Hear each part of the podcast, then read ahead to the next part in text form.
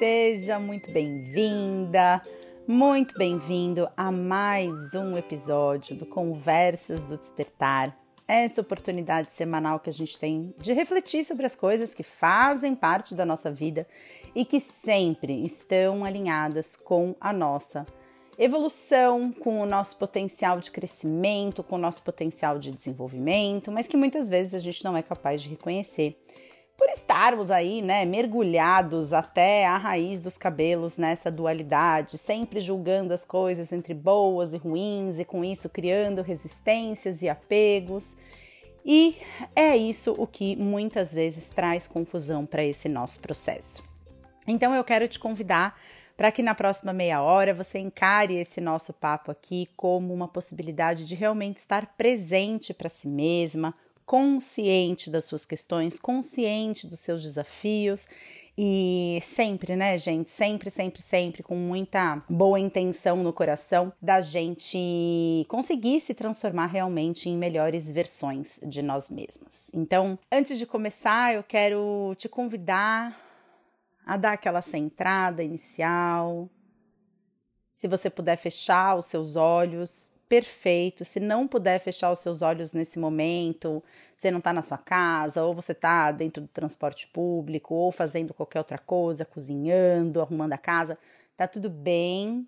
O ótimo é inimigo do bom antes feito que perfeito, contanto que bem feito. Então, espero que você leve essas reflexões realmente para o seu dia a dia, mas para quem consegue, né? Vamos fechar os nossos olhos um pouquinho e só. Só perceber o que acontece nesse momento. Perceber o seu corpo de dentro para fora, perceber os focos de tensão ou de contração. Quando a gente sente um desconforto, a nossa tendência é contrair, né? Então percebe como está o seu corpo, seus ombros, seu pescoço, sua nuca. E com a sua próxima inspiração, preenche os seus pulmões de ar repetindo dentro da sua cabeça a palavra eu.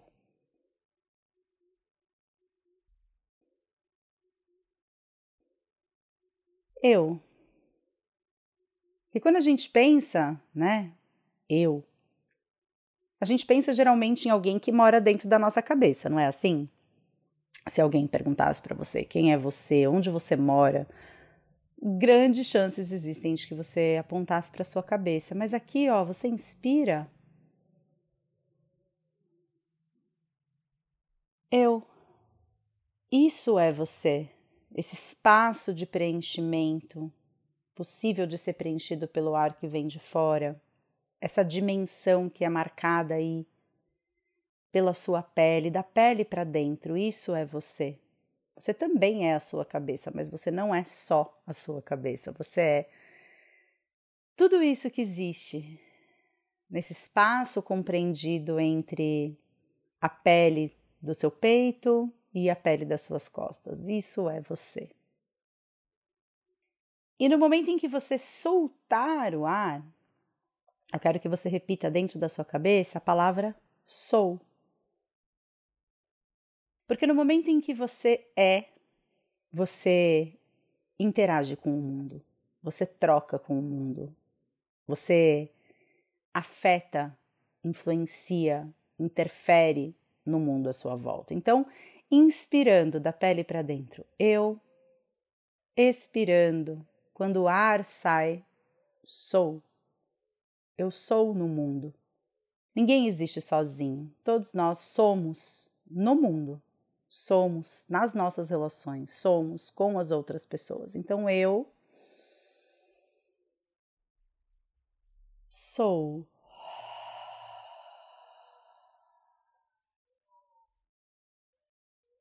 eu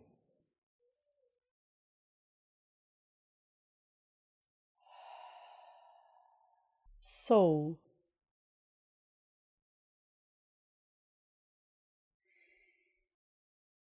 E eu tenho para mim que uma das nossas principais dificuldades, assim, realmente conseguir agir no mundo de uma forma a realmente alinhar cada vez mais aquilo que eu tenho dentro de mim com aquilo que existe fora de mim, aquilo que eu quero construir na minha vida, pele para fora, vem da gente, todo mundo, né, na verdade, da gente se considerar assim um cabeção.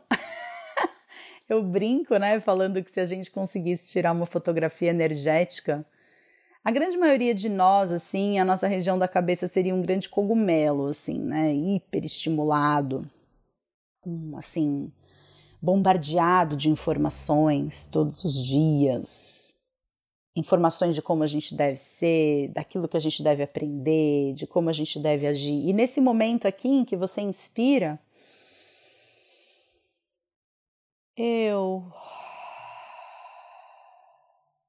sou. Parece que a gente se reconecta com o nosso corpo.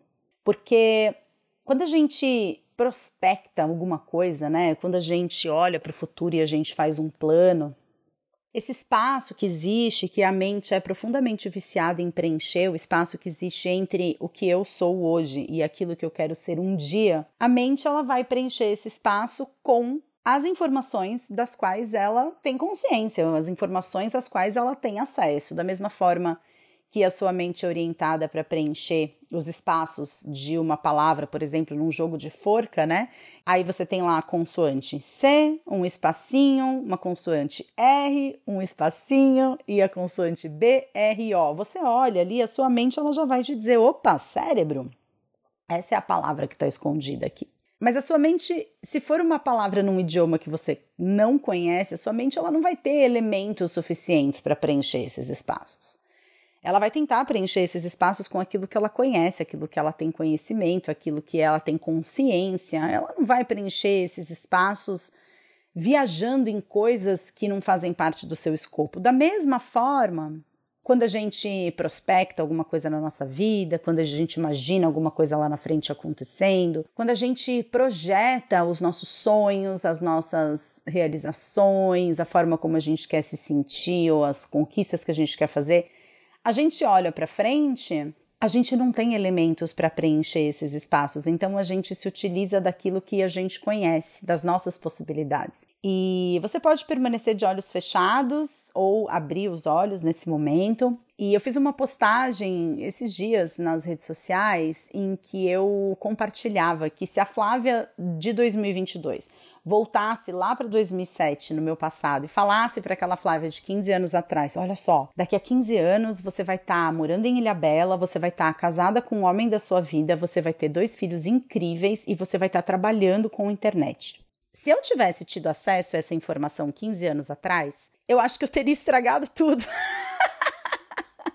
Sem dúvida nenhuma, porque eu jamais seria capaz, a minha mente nunca seria tão criativa para imaginar todos os passos que seriam dados entre uma coisa e outra, né? Entre a realidade que eu vivia em 2007 e a realidade que eu vivo em 2022. Porque em 2007 eu morava em Ilhabela, era a primeira vez que eu estava morando aqui, num relacionamento que eu acreditava ser assim com o meu a minha a, a tampa da minha panela, metade da minha laranja, e eu, enfim, profundamente desencontrada na minha profissão. Eu tinha acabado de sair de um trabalho que eu fazia num acampamento de férias Gracias. Eu queria me lançar na escrita, eu tinha um blog já na época, mas acima de qualquer coisa eu questionava muito a, minha atuação dentro da psicologia. Eu estava num momento profundamente em crise com a linha que eu seguia na época, que tinha sido uma linha que eu tinha sido muito catequizada dentro da universidade, que era uma linha, né, pós-freudiana, mas dentro da psicanálise, algo que não correspondia exatamente àquilo que eu acreditava dentro da minha alma, que era o processo humano. E eu teria feito uma bagunça, porque eu acho que eu teria batido na tecla de continuar esse relacionamento acreditando que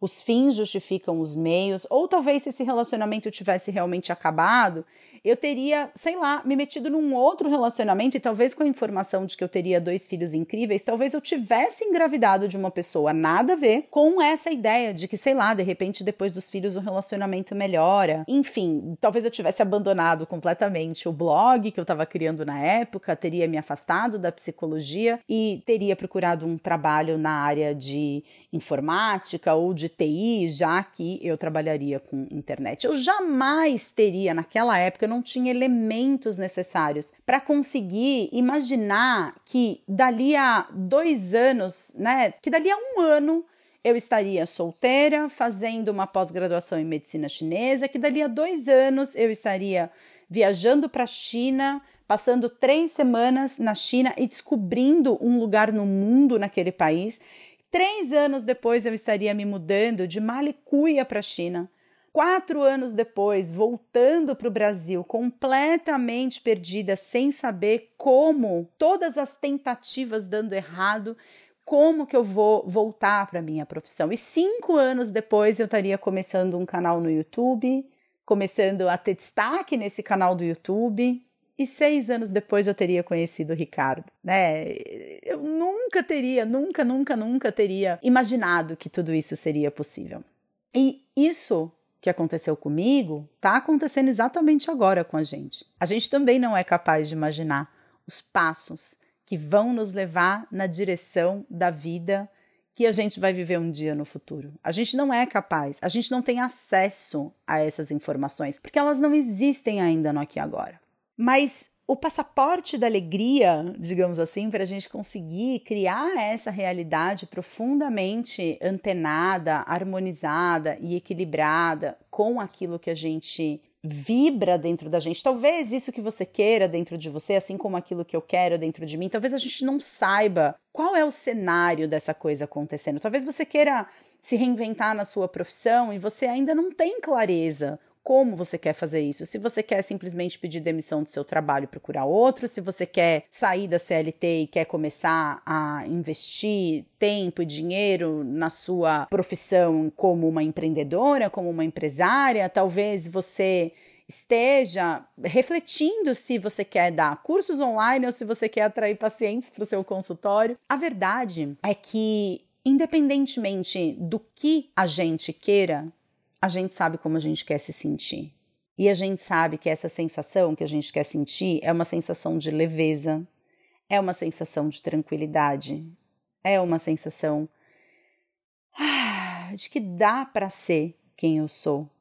E que essa pessoa que eu sou é uma pessoa com os dois pés no chão, é uma pessoa presente, é uma pessoa consciente, é uma pessoa profundamente conectada com cada pequena ação que toma no dia a dia. E a grande verdade é que quando a gente está nesse mundo da cabeça, tentando adivinhar os passos ou tentando prever o futuro, e tem uma outra característica né, das pessoas que vivem muito dentro da sua cabeça, que é essa característica de ser extremamente julgamentosa, extremamente crítica. Então, a gente está dividindo o mundo entre positivo e negativo, gostoso e desconfortável, bom ou ruim, o tempo todo. E é natural, a partir do momento em que a gente julga alguma coisa como positiva ou como negativa, a gente passa a perseguir o positivo e a rejeitar o negativo. Se lá em 2007, junto com essa informação do que aconteceria 15 anos depois, tivesse me vindo a informação de que esse homem da minha vida não seria o cara com quem eu me relacionava na época, muito provavelmente, talvez eu tivesse terminado o relacionamento por saber que ele não era a pessoa, sem o tempo necessário para ter o amadurecimento de questões minhas que foram levadas em relacionamentos futuros e que me levaram na direção do Ricardo. Da mesma forma que ter certeza de todos os passos às vezes mais atrasa a nossa jornada do que abre as infinitas possibilidades para que tudo aconteça a partir desse momento. A natureza da mente é uma natureza de preto no branco. Só que aquilo que nos preenche, aquilo que nos permeia e aquilo que nos completa e que faz de nós seres totais, que é essa integração entre o meu corpo físico, o meu corpo mental, o meu corpo emocional, o meu corpo energético, Ou dentro da antroposofia, quando a gente fala da quadrimembração do ser humano, o corpo físico, o corpo etérico, o corpo astral e o corpo do eu. O que faz de nós seres totais, que é o alinhamento desses quatro corpos, a presença desses quatro corpos em equilíbrio, é justamente as nossas nuances emocionais e energéticas. E essas nuances, elas são totalmente desprezadas quando a gente obedece à lógica da mente de bom versus ruim, quero versus não quero, confortável versus desconfortável. Essas nuances elas são perdidas quando a gente tenta dividir o mundo no preto e branco, e é isso que a nossa mente faz. É isso que a pessoa extremamente cabeção faz. Assim como a pessoa extremamente cabeção, ela é uma pessoa com muita dificuldade de se perdoar, de perdoar a si mesma naquelas atitudes que eventualmente tenham afastado dela pessoas que ela gostaria que tivessem permanecido. É uma pessoa com muita dificuldade de perdoar o outro também, porque diante da atitude de uma outra pessoa e dessa postura categórica da mente entre quero, não quero, bom, ruim, gosto, não gosto, existe naturalmente um início de um processo de perseguir aquilo que é bom e de rejeitar aquilo que é ruim. E aí é uma coisa que eu sempre falo e eu acho que eu precisaria me lembrar disso mais vezes, né? O Ricardo, ele é um eterno lembrete para mim de que nem sempre as coisas que parecem ser ruins são ruins de fato. O Ricardo ele tem uma cicatriz enorme na cabeça porque ele sofreu uma cirurgia no ano de 2014, tirou um tumor que estava dentro do cérebro dele e quando a gente se conheceu o Ricardo tinha esse tumor no cérebro e essa cicatriz é uma cicatriz que me lembra disso todos os dias. É uma cicatriz que me lembra que nem sempre as coisas que parecem ser tragédias, elas acabam tendo um fim negativo. Porque se ele não tivesse tido esse tumor no cérebro, muito provavelmente ele não teria repensado a forma como ele lidava com a saúde dele, ele não teria aparecido na minha vida como ele apareceu. Nós somos todos muito imediatistas, né, na hora de medir as coisas que são boas das coisas que são ruins. E esse imediatismo, ele se manifesta de N formas diferentes. Toda informação a qual a gente tem acesso. Instantaneamente a gente julga como boa ou ruim e a gente se identifica com esse pensamento, só que a gente esquece que a nossa mente mente. E para quem é um pouco mais entendido aí em terapia cognitivo-comportamental, por exemplo, sabe que existem fenômenos é, interpretações enviesadas da realidade, distorcidas da realidade que se dão em função da forma como a gente enxerga a nossa realidade e que trazem uma realidade que não existe. Quando, por exemplo, quer ver só uma coisa que eu tenho certeza que você faz? Quando você faz, parece que uso de uma bola de cristal, né? Então você sabe o que vai acontecer, ai, eu vou fazer isso e vai acontecer aquilo e todo mundo vai se sentir assim em relação a mim. Ou sei lá, vai, um exemplo que acabou de acontecer aqui. Antes de começar a gravar esse podcast, a Lari, que é a nossa funcionária que trabalha aqui em casa com a gente, me mandou uma mensagem dizendo que o filhinho dela estava ardendo em febre e que ela não sabia o que ela ia fazer, que ela ia tentar falar com a sogra dela e etc e tal. No momento em que eu ouvi a mensagem, eu já Ai meu Deus do céu, o dia vai ser um caos, porque a casa tá toda bagunçada, porque eu vou ter que fazer almoço, e segunda-feira é o dia que eu mais gravo conteúdo, é o dia em que eu gravo todos os conteúdos da semana.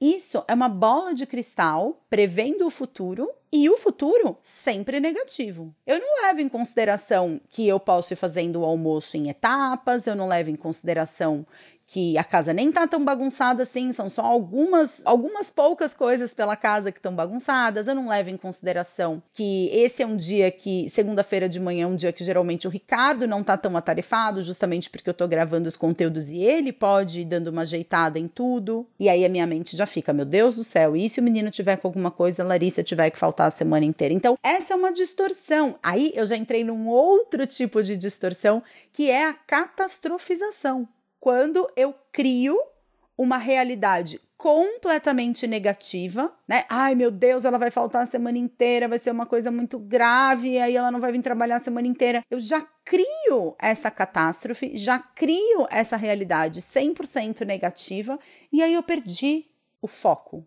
do que está acontecendo. E existem muitas distorções como essa. Por exemplo, quando você tende a se sentir culpado por tudo que acontece à sua volta. Isso é muito comum às mães, né?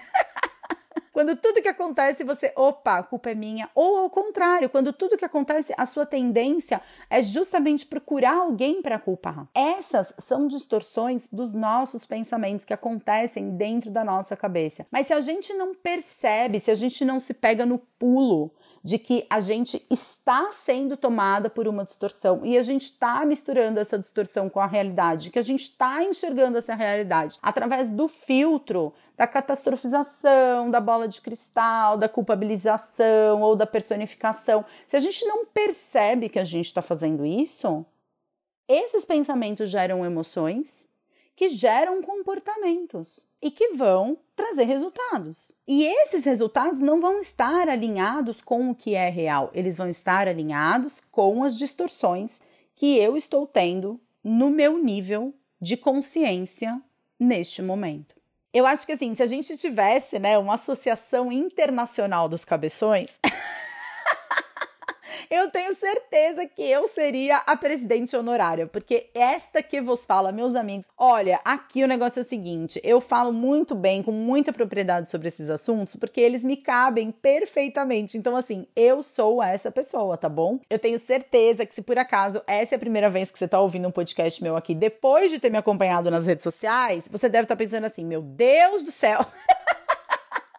Não imaginei que essa mulher fosse tão desse jeito, mas gente, eu sou. E assim, ó, eu vou falar uma coisa para vocês. Isso aqui que eu tô fazendo é muito parte da minha cura. Porque quando a gente é cabeção, uma outra coisa também que o cabeção sempre faz é achar que ele tem algum problema de nascença, que ele tem um defeito muito sério, que ele veio com algum problema que faz dele uma pessoa estragada e faz dele uma pessoa completamente diferente de todas as outras. Então, assim, só ele pensa o que ele pensa, só ele viveu o que ele viveu, só ele sente o que ele sente. E o cabeção, ele, na grande maioria das vezes, ele age de acordo, porque é um pensamento, ah, eu sou diferente de todo mundo, que traz uma sensação, uma sensação de desencontro, uma sensação de vergonha, uma sensação de inadequação. E diante dessa sensação, ele toma atitudes que acabam, enfim, trazendo consequências, né? E o que eu tenho descoberto é que diante dessa sensação de que ah, eu sou diferente de todo mundo. A nossa tendência é sempre a gente se afastar do outro, é a gente esconder dentro da gente essa nossa verdadeira natureza, que na verdade não é a nossa verdadeira natureza, mas é a forma como a gente se sente.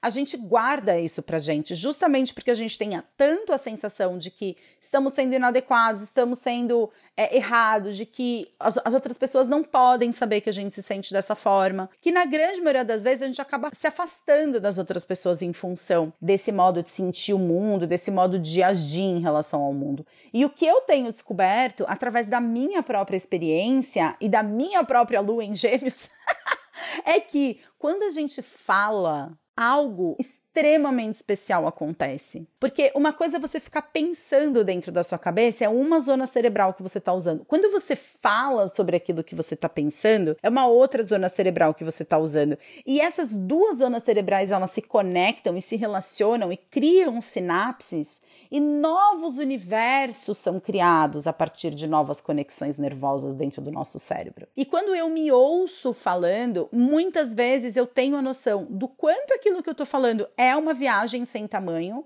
e às vezes, do quanto aquilo que eu estou falando é uma emoção que está muito presente em muitos campos da minha vida. Não é a troco do quê? Que o Freud, há, sei lá, né, mais de 200 anos atrás, o Freud, ele falava da terapia da fala. Por que terapia da fala? Porque na hora em que você fala sobre aquilo que você pensa, sobre aquilo que você sente, você está exercitando essa conexão entre diferentes áreas do cérebro, você está se escutando falar.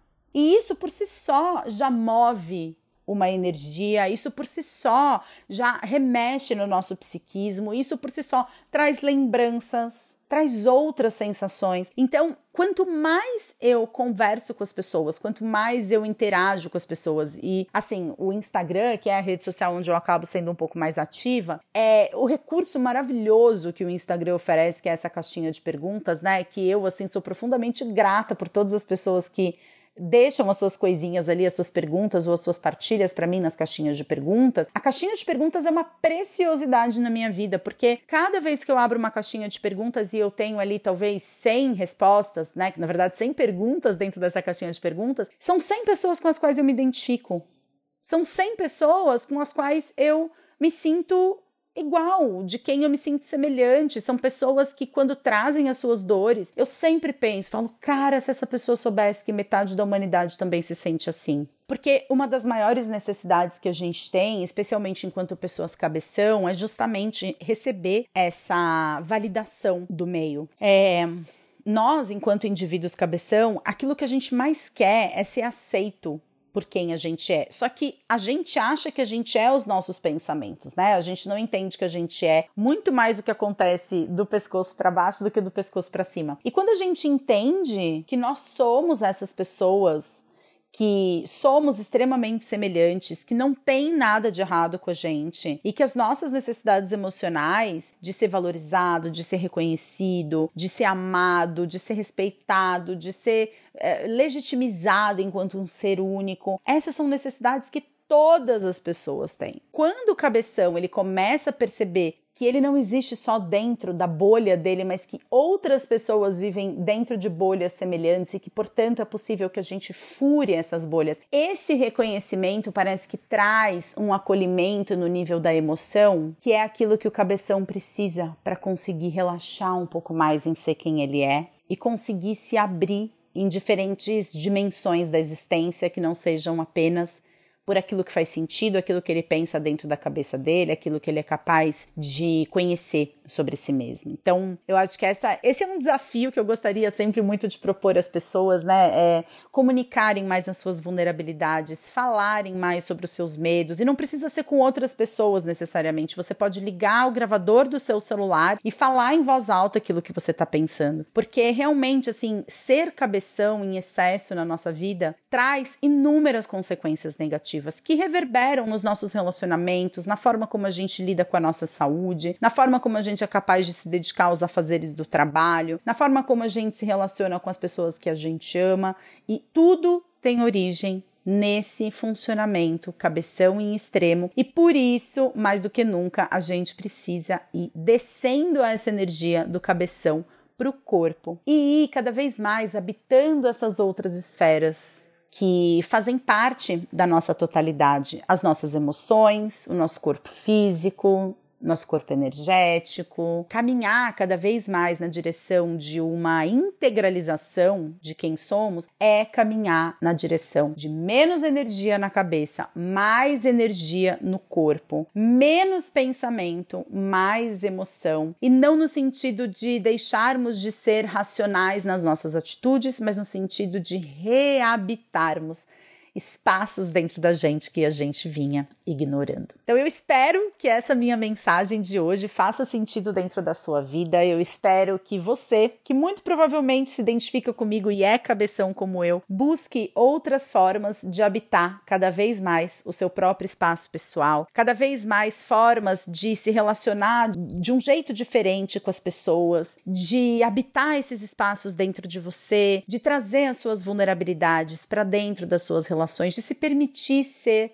visto e vista como um ser total e não só como um emaranhado, um amontoado de pensamentos, de ideias que se conectam e de crenças a respeito do mundo. A gente precisa de mais pessoas reais e menos cérebros sobre pernas e eu espero que a minha mensagem de hoje, que o podcast dessa semana tenha te ajudado a se conectar com isso. E fica aqui o convite para você que não me segue ainda lá pelo Instagram, vai lá me procurar, Flávia Melissa no Instagram e também entre entre para o meu canal do Telegram. Entra lá no Telegram e procura por arroba canal da Flávia. Nessas duas redes a gente segue mais de pertinho, em especial no canal do Telegram rolam vários conteúdos exclusivos por lá que eu tenho certeza que você não quer deixar de conferir tá bom? Um ótimo final de semana para todo mundo e um ótimo início de semana na semana que vem. Espero que seus corações se abram cada vez mais para sua totalidade, que a gente possa se ver muito em breve. Um beijão, gente. Tchau, tchau.